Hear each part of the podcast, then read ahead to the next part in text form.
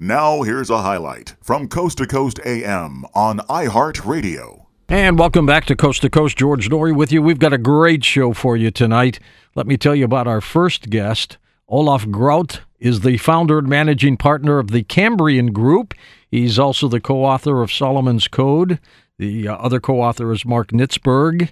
He's a professor of strategy and economics at Hult International Business School and executive for the evolving global innovation economy with 20 plus years of experience in corporation, consulting firms, academia.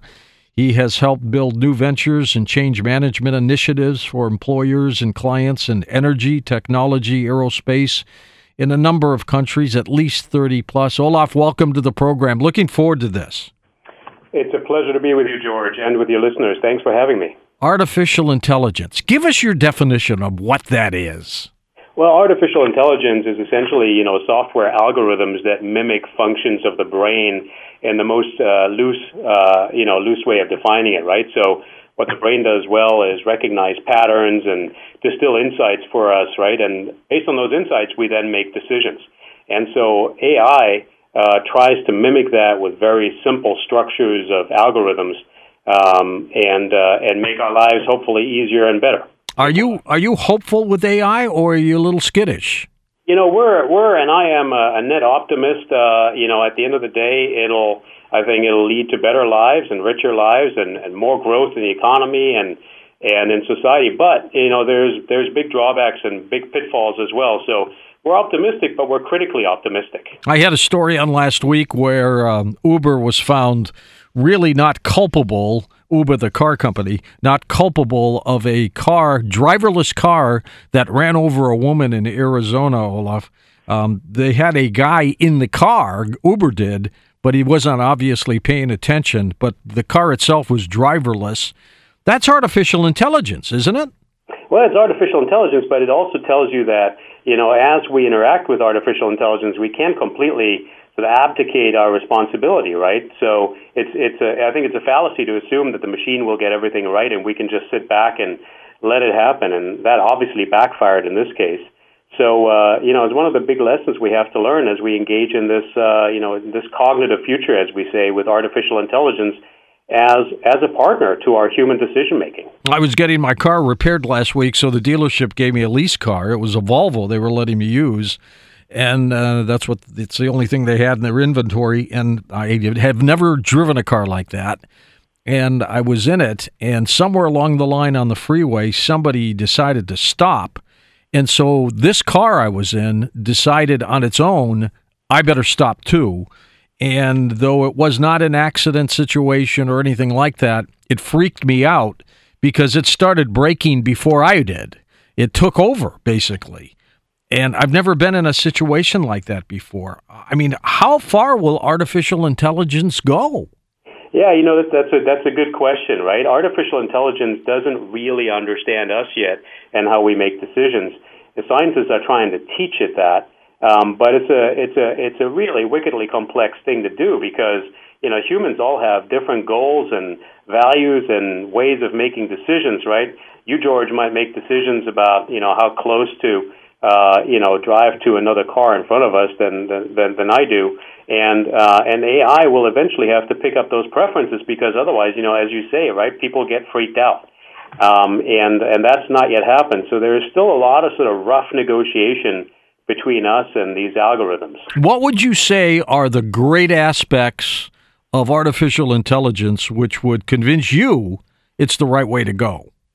Well, you know, if we just stick with traffic, right, and with with autonomous driving, you know, um, uh, computer vision uh, jointly with with lidar and and you know laser radar and and artificial intelligence algorithms can see miles ahead, right, and it can link up with other cars that are further ahead of us and you know develop sort of a traffic picture for us that you know the human eye and the human brain can possibly grasp with all without all those tools. So that's a good thing because eventually we'll be able to avoid a lot of accidents and have fewer traffic jams and let, be less aggravated in traffic and, and spend less energy on it, right?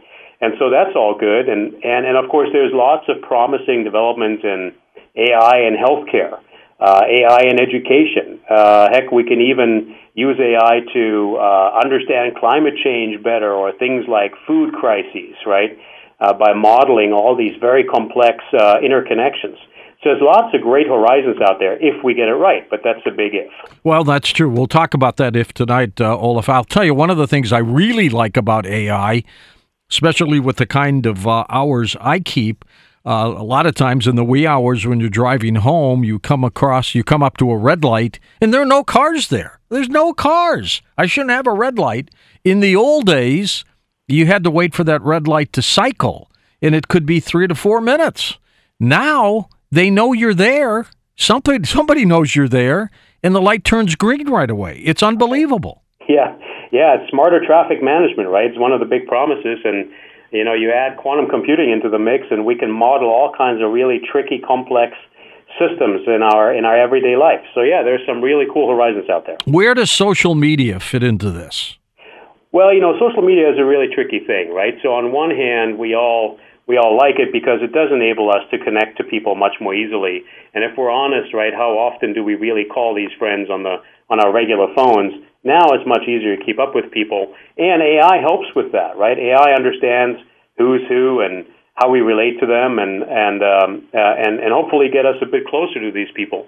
But it can also do the exact opposite; it can drive us apart, and that's really what's been happening. Uh, if you think about uh, the last election, right? And uh, mm-hmm. it's not necessarily one political direction or another. These these algorithms are designed to play to you know our current preferences, right? So if they know that you have a certain preference for certain types of entertainment or certain types of politics, uh, it'll keep sending you messages that play to those interests and drive you further into a corner right? And and then automatically you start, you know, seeing the differences between you and other people, and that's driving us apart, right? Instead of bringing us closer together and seeing seeing the world through each other's eyes, we we get only enforced, reinforced to to see the world through our own pre-existing uh, mindsets, right? So that's that's really difficult. That's really tricky on a very large scale. If you think about it, you know, Facebook has two billion subscribers worldwide so you release a piece of code that goes to tens, hundreds of millions, or or even billions of people. Uh, it can do some real damage out there. It can do some real good, but also some real damage. It sure can. Now we hear a lot about fake news these days, and you know I, I will admit that there's some fake news out there that has been infiltrating us, that has been snuck into the deal here to make us think it's real part of what the president has said about fake news is accurate. Some of it is not. Not everything is fake news. The problem is for people who really aren't on the inside, how do they know what's fake and what isn't? Yeah, that's a fantastic question, George. And, you know, frankly, we're all struggling with that. And we're trying to figure this out at Cambrian as well, where we're trying to build tools that people can use to really figure out what what is the what's the truth here, what's the reality, who is who, right? Even just understanding what people's identities are. Right now, you have these sophisticated AI bots that can represent to be somebody that they're actually not. They're they're just a piece of software, but you think they're a person because they can near perfectly mimic uh, a real human being, right? Which is which is what we call deep fake.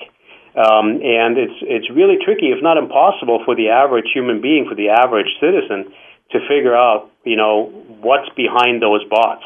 So, you know, it's a brave new world, and we got to give people some tools to really figure that out. Have we gone too far, Olaf? Should we go back to the simpler days?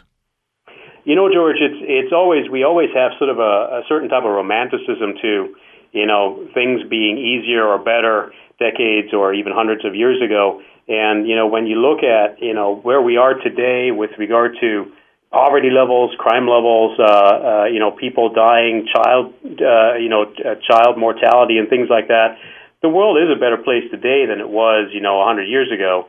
Um, so, you know, I'm I'm of the opinion that.